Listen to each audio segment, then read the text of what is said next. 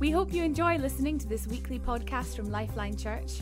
Find out more by visiting lifeline church dot co dot u k.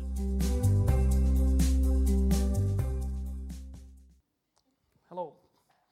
Well now, imagine that we are a nation and a serious threat is coming our way. It's, you've got to imagine that it's going to be something that's going to come, it's going to possibly overwhelm us. We know it's on its way. How are we going to prepare for it? And I'm not talking about the U K or the coronavirus. I'm actually talking about the nation that was God's people in seven hundred fifteen B C. Now, at that time, the nation was not as strong and mighty as it had once been. It was fracturing apart. In fact, it was losing its significant regional influence. A new empire had steadily been exerting its authority. It would, this new empire was now dominating the region. Our nation is getting overtaken in the north. Some of our towns and cities are being conquered, and there's a kind of protection racket going on. One of our cities, all our people have been carted off, exiled, and taken elsewhere. This external threat upon us is very real, and it's coming our way.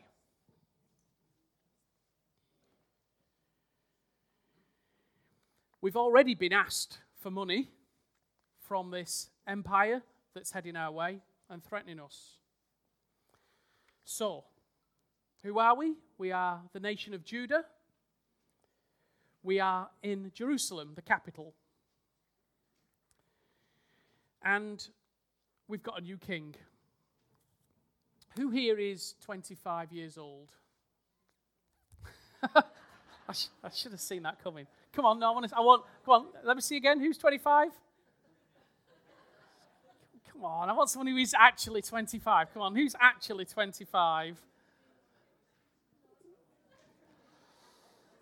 I'm going to pick on someone. Uh, Zilani, come this way. All right. So, take a seat. So, Zilani, your time has come. You are now the new king. All right, Queen. Yep. Um, your time has come, and you've got to decide what to do. You see, this threat from this empire is very real, very real. And your people are not in a good way. And you've got to decide, as new queen, what are you going to do? What are the priorities for you and for our city and for our nation? All right? You get four choices. All right? Here are the four choices there. Now, I'll, I'm going to put them on the screen as well. Okay. There are the four choices. Okay, point to one. Which one would you do? Do you think? Okay, you're going to go for that one. Okay, let's have, uh, all right, if you want to go for A, and you want to battle harden your army, if that's your priority, let's see your hand. Come on, don't be shy. Okay, three of you are going to, four, maybe four or five of you are going to battle harden your army, okay? Who wants to restore worship to the Lord as the priority? Okay, quite a few more. Quite a few more. Which of you are actually saying, no, we need to strengthen the fortifications of our city? Oh, similar number. And who says, actually, the smart thing to do is to buy ourselves a bit more time. Let's pay another bribe. Huh? Oh, yeah, no, no, hey, no, no, no judgment. All right? No, we're not judging here. Okay. Queen Zilani, she chose A. You're going to battle hard in the army. That's fine. Okay. Um, you can sit back down again. Thank you. Um, well, by the way, do you know which king we're talking about? If let's see a hand. Who, who knows which king we might be talking about? John knows. Somebody else? Josiah? Hezekiah. Good one. Excellent. Yes, this is King Hezekiah. Okay? And the answer, because you want to know what he did do, actually, the answer is he did all of them. He actually did all of them. We just don't know which order he did them in, to be fair. Okay? But he most definitely did all of them. But today, I don't have a title for this talk yet. Um, like um, perhaps like a good author, you, you write your stuff and then the title comes at the end. Is that is that right? Who's our author? Who's our published author? Bex? Is Beck? Where's Beck? Is that is that right? You write the stuff first and then it depends. Uh, well, today we're gonna we have no title yet. Beck, come on, Beck. Come up with a great title at the end of this. All right, thanks, Forrest. That'd be great. But we do have, what I do have for you is a story of what Hezekiah, King Hezekiah was doing during the first part of his reign, and I believe it that God would speak to us through it. You see, he did do all these four things, but we're going to concentrate first on B, what he did uh, when he wanted to restore worship to the Lord. Now, uh, Anne, would you come forward for me, please? Um, What we'll do is, on occasions, uh, through the next little while, we'll ask Anne to read out the relevant scriptures so you can hear what the Bible said about these things. So, um, restoring worship to the Lord. Anne, this is all recorded in two Chronicles twenty-nine through to thirty-two, um, and you get a slightly different perspective in the Book of Kings as well, but we're sticking with Chronicles for today. Um, Anne, tell us how restoring worship to the Lord happened. Hezekiah opened the doors of the temple of the Lord and repaired them in the first month of the first year that he was king. Hezekiah brought in the priests and Levites and gathered them in the courtyard on the east side of the temple. Hezekiah said, "Listen to me, Levites. Make yourselves ready for the Lord's service, and make holy the temple of the Lord, the God your ancestors. Remove from the temple everything that makes it impure. Our ancestors were unfaithful to God and did what God said was wrong. They left the Lord and stopped worshipping at the temple where he lives. They rejected him. They shut the doors of the porch of the temple. They let the fires go out and the lamps. They stopped burning incense and offering burnt offerings in the holy place to the God of Israel. So the Lord became very angry with the people of Judea and Jerusalem, and he punished them. Other people are frightened and shocked by what he did to them, so they insult the people of Judea. You know these things are true. That is why our ancestors were killed in battle, and our sons and daughters and wives were taken captive. Now I, Hezekiah, have decided to make an agreement with the Lord, the God of Israel, so he will not be angry with us anymore. My sons, don't waste any more time. The Lord chose you to stand before him and serve him, to be his servants, to burn incense to him." Thank you. So, faced with a serious external threat, Hezekiah decides the priority is to re-establish worship of the Lord. And he does that by calling in uh, the Levites, the tribe who were supposed to be leading in spiritual things.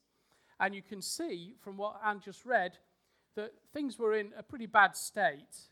There'd been a lot of neglect, a lot of forgetting, not doing what God had asked them to do. And even the temple, this wonderful thing, this is just an artist's impression here, but a remarkable building uh, that Solomon built uh, precisely with God's instructions, you know, even the doors needed repairing. So it was clearly in some state. And he decides we're going to restore worship to the Lord. And so they do. Uh, and give us uh, twenty-seven to thirty-one. Then Hezekiah gave the order to sacrifice the burnt offering on the altar. When the burnt offering began, the singing to the Lord also began. The trumpets were blown, and the musical instruments of David, king of Israel, were played. All the people worshipped. The singers sang and the trumpeters blew their trumpets until the burnt offering was finished. When the sacrifices were completed, King Hezekiah and everyone with him bowed down and worshipped. King Hezekiah and his officers ordered the Levites to praise the Lord, using the words David and Aspher the seer had used. So they praised God with joy and bowed down and worshipped. Then Hezekiah said, "Now that you, people of Judah, have given yourselves to the Lord, come near to the temple of the Lord. Bring sacrifices and offerings to show thanks to him." So the people brought sacrifices and thank offerings, and anyone who was willing also brought, brought burnt offerings. Thank you.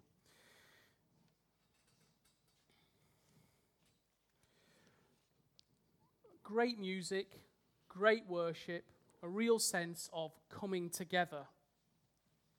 Um, now, what was a significant celebration that God's people should have been doing and perhaps had stopped doing? Somebody? A significant celebration? Passover. Passover, right, okay. So the Passover was a significant celebration, and so King Hezekiah decides we're going to reinstate this, because Passover was about a number of things, but remembering what God had done for them was crucial.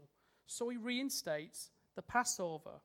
And he sends a message throughout the kingdom, okay? And he comes up with this fabulous message, which you can read in the Bible, where he's calling people to come together for the Passover. Um, let's just. Uh, can you go to uh, slide? Yeah, yeah, yes, that's right. Okay. So he calls the people together. He sends this message throughout his kingdom. How was his message received? A, was his message rejected? People laughed at and poked fun at him. Or B, was his message um, received and people turned to God? If you think it's A, can I have a big shout? Ayes. All those in favour of A, say aye. Rubbish. I need a bit more than that. All those in favour of A, say aye. Aye. Thank you. All those in favour of B, say no. No. The no's have it. The no's have it. Okay. That's that's the Rob. That's good. The answer. Both. Both. The Bible tells us that some sometimes people laughed and scoffed at him and ignored him, his request. But some did come together. And so there was a great coming together for the Passover again. There was a great celebration. Uh, Anne, can you give us a little bit of that for us? The Lord your God is kind and merciful. He will not turn away from you if you return to him. Yeah, thanks. So actually, there's a clear call from Hezekiah to his people to repent and turn back to him, okay? You see, part of this restoring worship to the Lord required a destruction of the idols and the places and the stuff that people were worshipping. So a return to the Lord meant a destroying of false and foreign gods. And he was very clear, as Anne just read out, turn back to God. Have you ever had the situation where perhaps you've invited someone to turn back to God and maybe they just laughed and rejected you? But not always.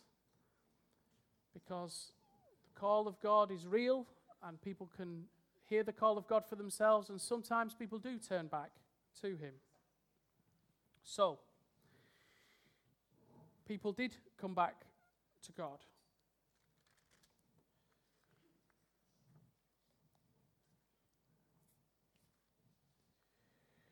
So when they came together, they'd got rid of the foreign gods, they'd repaired the temple, they'd arrived in Jerusalem, they were celebrating the Passover. How long did the Passover normally last?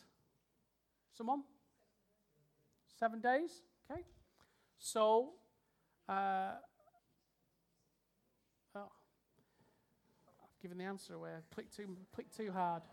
Uh, clicked, I know, sorry. All right, let's, let's, let's. Okay. All right, sorry. The answer is both. They went for a whole week, but such was the presence of God, such was the the turnaround in the people that they went on for another week. Okay? So this is really significant. The people of God are rediscovering who they are. They're rediscovering their purpose. They're remembering where they've come from and what God has done for them. They're celebrating with uh, great songs and worship, with their meals. And then, they also, it was a special time. How do we know it was a special time? How do we know it was a special time? Okay?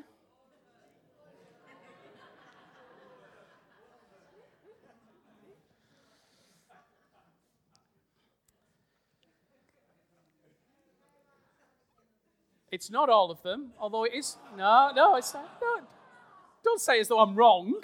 It, it, wasn't, it wasn't all of them. Um, by the way, Prophet Isaiah was kind of Hezekiah's counsel. Uh, he'd already been ministering for about forty-odd years when Hezekiah became king, and so much of the prophecies you read in, in Isaiah are prophecies about what was happening to God's people at that time. But the answer is B. B. We hear of great generosity, and this is how we know that the people's hearts were really changed by the presence of God. Um, because he, he didn't insist on this, and actually what happened was a real overflow. Uh, and have we got two Chronicles thirty-one, five to ten there? As soon as the king's command went out to the Israelites, they gave freely of the first portion of their grain, new wine, oil, honey, and everything that grew in their fields. They brought a large amount, one-tenth of everything. The people of Israel and Judea who lived in Judea also brought one-tenth of the cattle and the sheep, and one-tenth of the holy things that were given to the Lord their God, and they put them all in piles.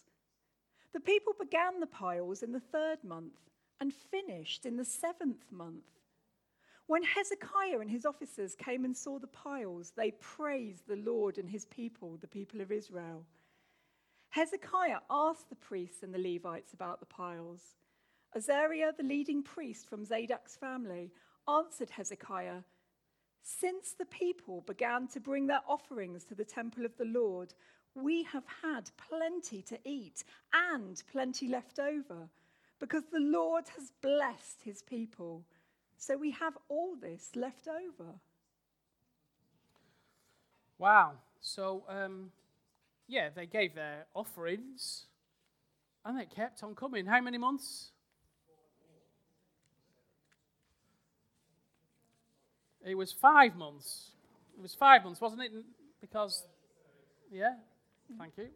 So, a number of months, the people just kept coming with their gifts and offerings. They then had to start building extra storehouses for it. And they said, hey, but we're enjoying this because God's still providing for us. Even as we give, God is providing for us. Hands up if you've ever experienced that then. If, hands up if you've experienced a sense of giving sacrificially, and yet God still provides. Right. Right. So this was uh, a special time. And twenty-five and twenty-six in chapter thirty.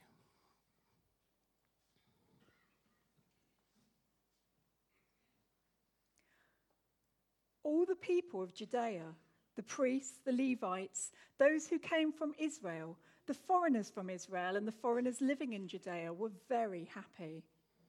There was much joy in Jerusalem because there had not been a celebration like this since the time of Solomon, son of David and king of Israel. Thank you. Generations and generations had gone by, but something so special happened that the writer says, not since Solomon did we see such fantastic turnaround in the people, such amazing worship, giving, practicing the Passover, doing the things that God had given them to do. What a transformation, because the king established right leadership and, uh, and encouraged his people to turn back to God. Very special. Did you pick up on an interesting uh, point uh, in there? I tell you what, read um, read that first bit again, twenty-five, and let's just see if you hear what I hear. Go on. All the people of Judea, the priests, the Levites, those who came from Israel, the foreigners from Israel, and the foreigners living in Judea were very happy. Thank you. There we go. Did you hear, did you hear something interesting in that? The foreigners. The foreigners. I just thought that was quite interesting. Here we've got God's people living as God has called them to do, and the foreigners get caught up in it, and they are pleased. And I thought, that's that's that's special. That's, that, that, that rings true with the heart of God for us, doesn't it? Could it be that as we enjoy the presence of God, as we do the things that God's given us to do, that people on the outside looking in find joy, say, I'm glad I'm with these people. That's great, isn't it? So, so here then we've got um, something really significant going on. In the face of considerable threats and overwhelm in the north of the nation, Hezekiah says, right, we're going to turn back to God. Get, destroy the idols, restore worship, restore the Passover. Giving is abundant, and there's much joy for God's people and the foreigners. Excellent. But I was imagining there must have been a price to pay, because you can't, you know, there was a smashing of the Asherah poles and a destroying of these places, the, the gods of the time. So let's let's hear some suggestions. What kind of idols and gods do, are there in place today that, in, that really need removing if we're to turn back to God? Let's have some examples. Shout it out. Show me your hand and then uh, I can see you. Yes. Your phone. Yeah? Give us a little bit more on that. Okay, okay, okay. Yeah, all right, so Sue's saying, you know, a phone can become an idol. Well, it's true that anything can become an idol, can't it, if it replaces the place that God should have? Yeah, thank you. Someone else? Yes. The internet, okay? You know, the internet's just a tool. It can be used for good or bad. But again, the internet can become an idol, a god. Things on the internet anyway. Yes. Oh, that's good. Excellent. Angela's saying worship of myself. The god of self-worship. Do you recognize that at all? Do you see that as a, a thing around us? Do you think it, do you see that as a thing close to us? Right? The worship of self. Everyone does that which is right in their own eyes. Right? Good. Something else. Yeah, Penny.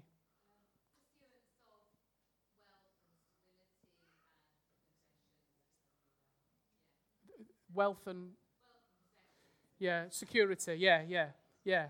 Building for, building for yourself, wealth and security. That's my idol. Yeah, I'm sure we see that around. Let's have uh, Elise. Football. Okay. Wow. Hey. You know. Clearly, some people do sell their souls to to certain football clubs. Mm-hmm. Yeah. uh, Simon? Celebrity worship, you mean? Yeah, celebrity worship. Um, yeah. Lisa. Tarot cards and horoscopes. Yeah, see some nods there as well. One more. Drinking culture.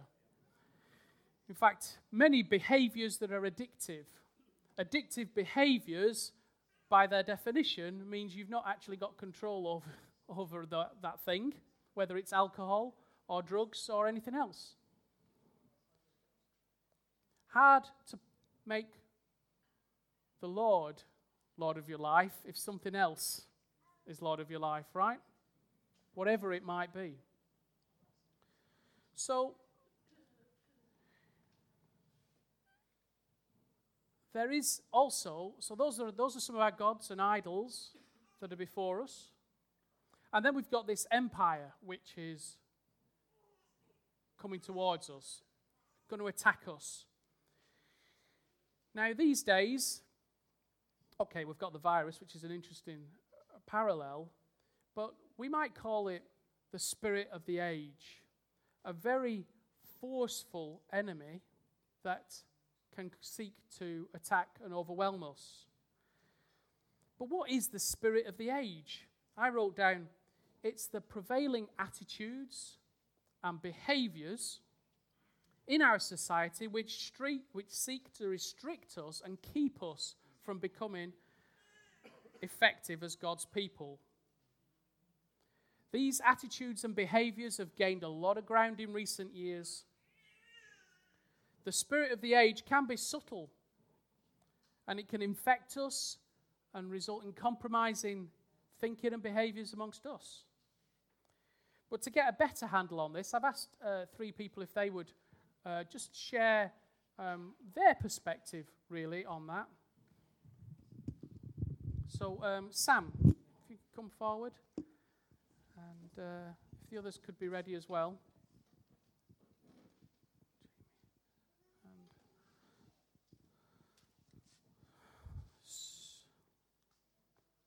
Um, what was that introduction? I was have you got the introduction? All right, come back. Uh, yeah. Yeah, that's what I just read. Okay. Yeah, quite sure thing. So,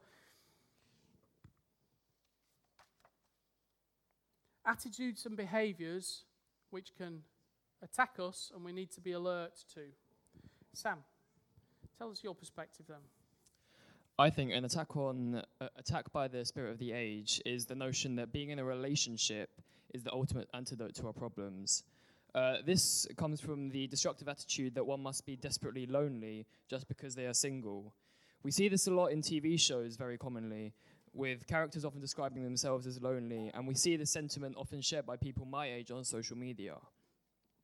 And this feeling is also worsened when people that aren't part of a community that actually cares for them. This means that the role of the church in being a compassionate, inclusive, and supportive community is absolutely vital.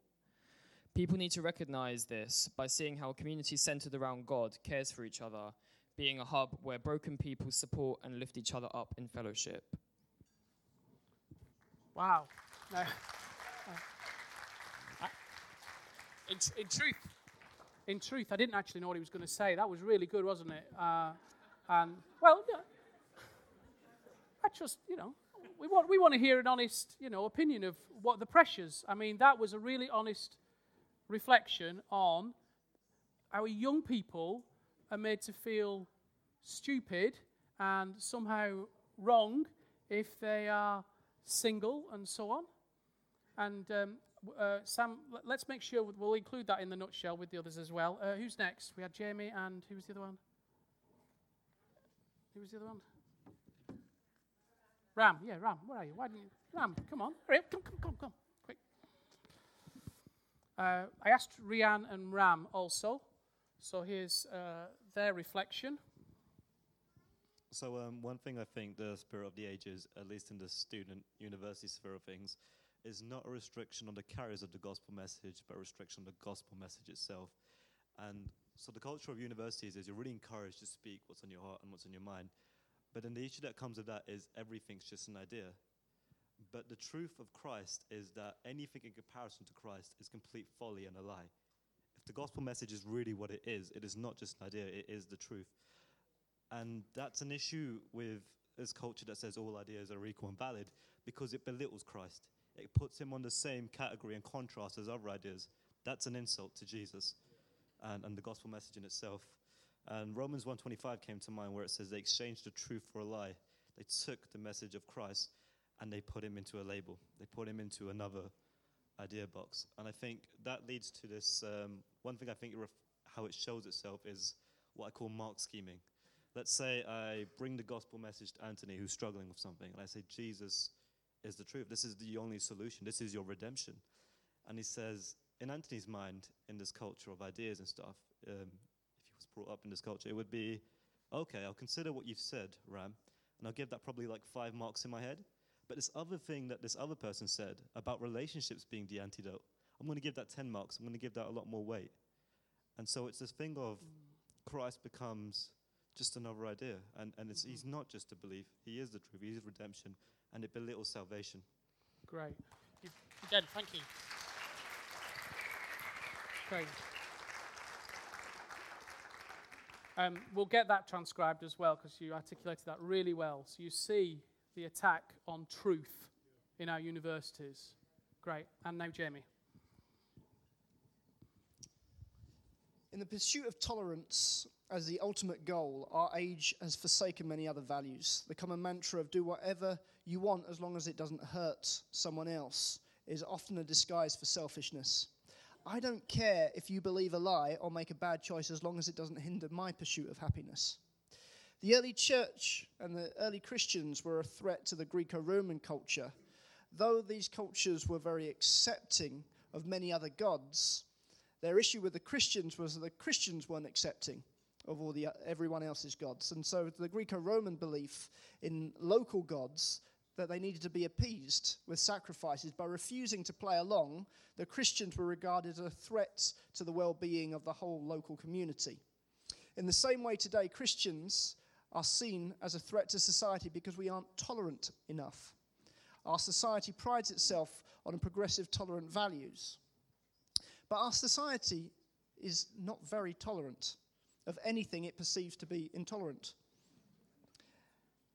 At one time, tolerance meant respecting each other's views no matter how much you disagreed with them. Now, all ideas are equal. But this can't be true, because God, the designer, has created some things and he called them good. There is a saying, if you stand for nothing, you'll fall for everything. We now live in a society where anything and everything is accepted, not because people agree with the idea, but they have lost any basis to disagree with it. Without a belief in a loving creator, everyone does what is right in their own eyes. So, we will be attacked for not being tolerant enough. We will be attacked for not going along with the prevailing ideas and attitudes around us. This is some of the threats that's coming to us. Uh, on another occasion, possibly, uh, we'll be able to look at, uh, if you remember at the start, some of the other things that Hezekiah did was he strengthened his walls. And he also did a couple of other things which are really interesting. And if we get time on another occasion, we can explore that.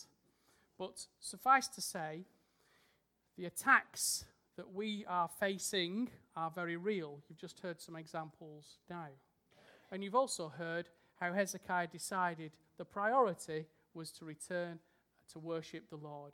And what is it we've been uh, looking at over these last few months? The importance of seeking the presence of God. Because in his presence, there is transformation on the inside. And that's what we want, isn't it? We want to be transformed first on the inside, that God would hear our prayer as he did for Hezekiah and the people of Jerusalem at that time.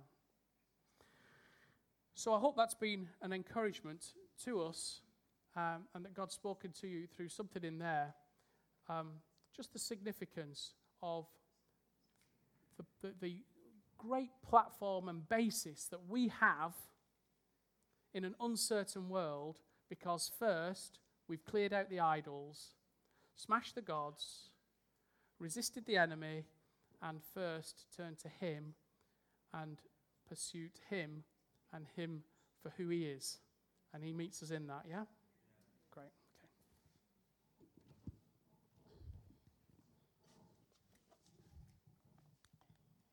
okay. Our confidence is not in our ability to say or the skill of our positioning or argument, but that God confirms his word with signs following.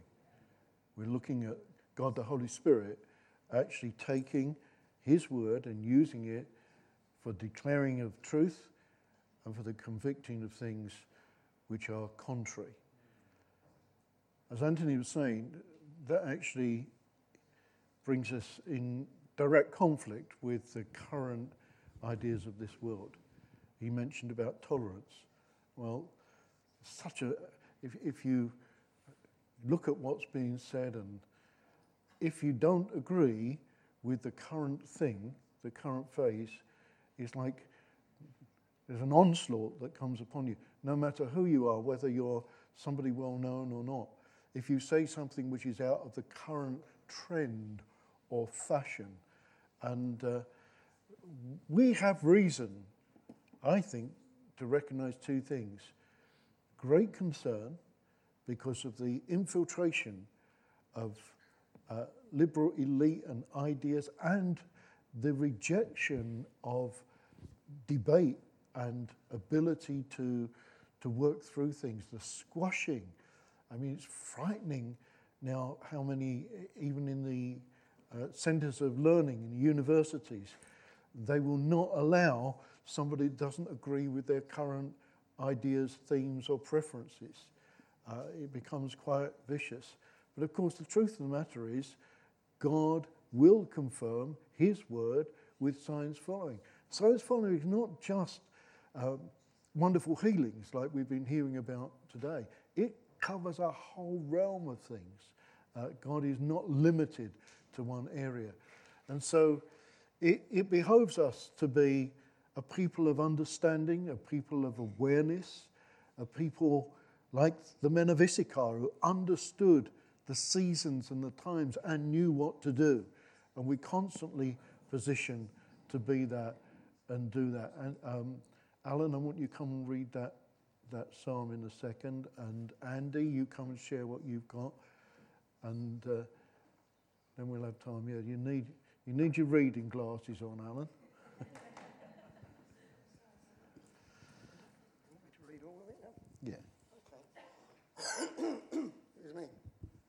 This is Alan. Hi. I've only known him for about forty-eight years. forty-eight years. Excuse me. This is from Psalm ninety-one. It really spoke to me. It's from the New Living Translation. Those who live in the shelter of the Most High will find rest in the shadow of the Almighty. This I declare of the Lord. He alone is my refuge, my place of safety. He is my God, and I am trusting him. How we will rescue you from every trap and protect you from every fatal plague. He will shield you with his wings. He will shelter you with his feathers. His faithful promises are your armor and protection. Do not be afraid of the terrors of the night, nor fear the dangers of the day, nor dread the plague that stalks in darkness, nor the disaster that strikes at midday. Thou- a thousand may fall at your side, excuse me, a thousand may fall at your side, though ten thousand are dying around you, these evils will not touch you. But you will see it with your eyes, and you will see how the wicked are punished. If you make the Lord your refuge, if you make the Most High your shelter, no evil will conquer conquer you. No plague will come near your dwelling. For, the, for he orders his angels to protect you wherever you go. They will hold you with their hands to keep you from striking your feet on a stone. You will trample down lions and poisonous snakes. You will crush fierce lions and serpents under your feet. The Lord says, I will rescue those who love me. I will protect those who trust in my name. When they call on me, I will answer. I will be with them in trouble. I will rescue them and honor them. I will satisfy them with with a long life and give them my salvation.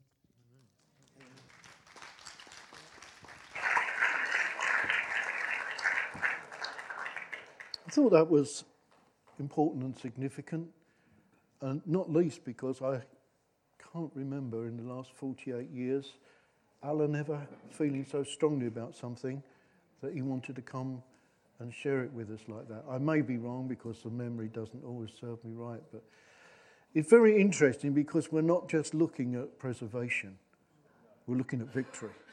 We're looking at coming from a place of victory, actually demonstrating and shining what God is like. And therefore, uh, we take the accusations of the enemy, and if Anthony had had chance to go on further, uh, there were all sorts of uh, accusations apart from what we already heard. Well, we can choose. We can listen to the accusations of the enemy, or we can hear the word of the Lord. And the word of the Lord is still sharper than a two-edged sword. Yeah? Andy.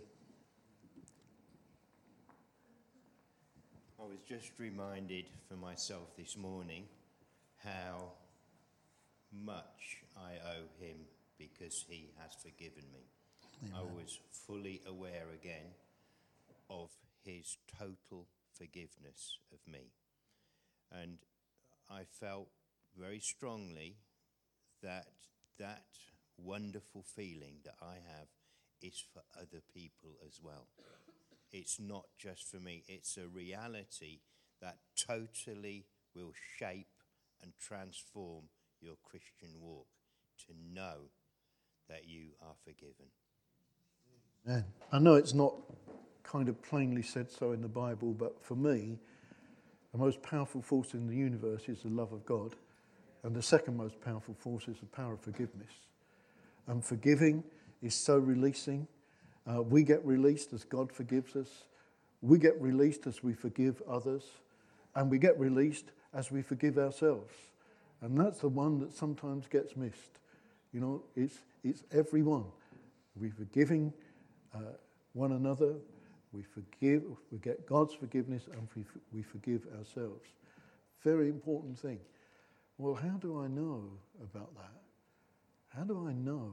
Ooh, I best spend the rest of the day trying to go through everybody that I've ever met, and uh, every every kind of discussion I've ever had, or anything that. I, yeah, you can do it, but it's a dead loss.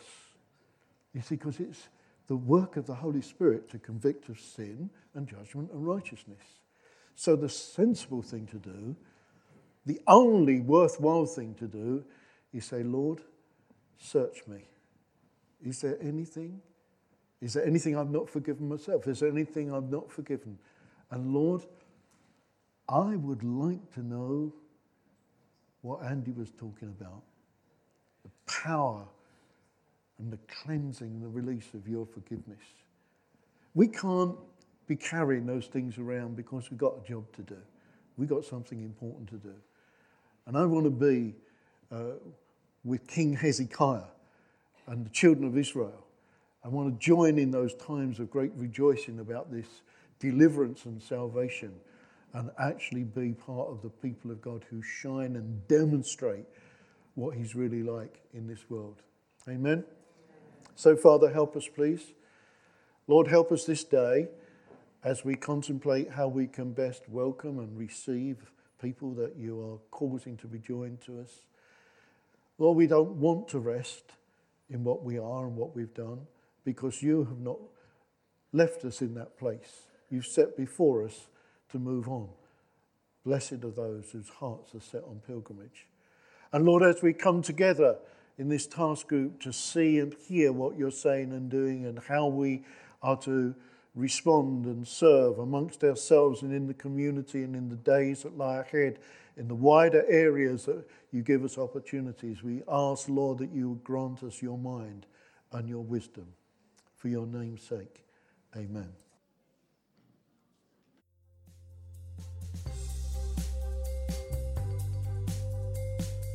Thank you for listening to this podcast by Lifeline Church. We hope this message has been an encouragement to you. We are a relational church with a passion to demonstrate God's love to one another and our surrounding community in real and practical ways.